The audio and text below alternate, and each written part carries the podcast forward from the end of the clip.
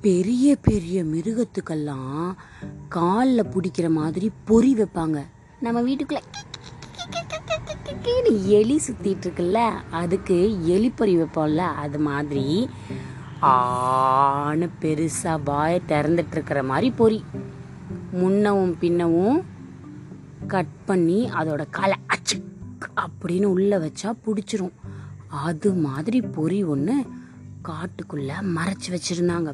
பெரிய மிருகம் வந்தால் பிடிச்சிடலாம் அப்படின்னு இந்த கெட்ட மனுஷங்க போய் மன மறைச்சி வச்சிருந்தாங்க.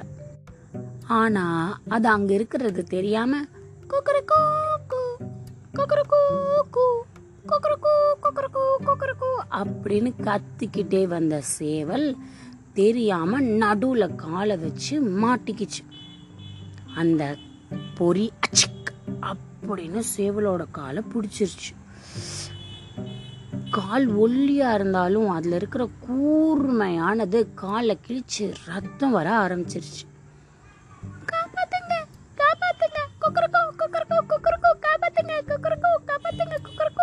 அப்படின்னு இந்த சேவல் கத்த ஆரம்பிச்சிருச்சு. அந்த பக்கமா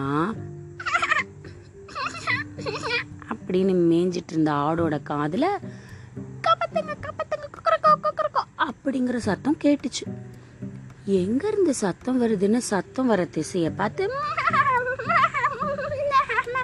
அப்படின்னு ஆடு நடந்து வந்து பார்த்தா போரியில் மாட்டின சேவல் கதறிட்டு இருக்கு ஒரு பக்கம் ரத்தம் வேற போயிட்டு இருக்கு என்னடா இப்படி மாட்டிக்கிட்டான் அப்படின்னு ரொம்ப வருத்தப்பட்டுட்டு இருந்தது சேவல்.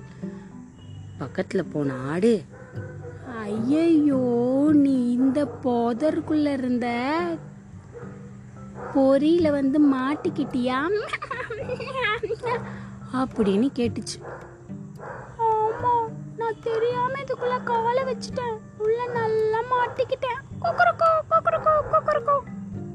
என்னை எப்படியாவது விடுவிச்சு விட. கொக்கரக்கோ கொக்கரக்கோ கொக்கரக்கோ. அப்படின்னு கேட்டுச்சு சேவல்.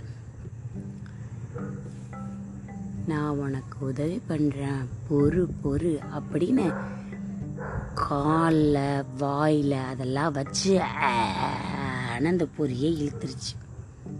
இழுத்த உடனே சேவல் மின்னல் மாதிரி காலை வெளியில் எடுத்துருச்சு. ஆனால் கால் நல்லா அடிபட்டுச்சு. சேவலால் அப்படி ஒரு அடி கூட எடுத்து வைக்க முடியல. கீழே பத்தக்குன்னு உளுந்து போயிடுச்சு.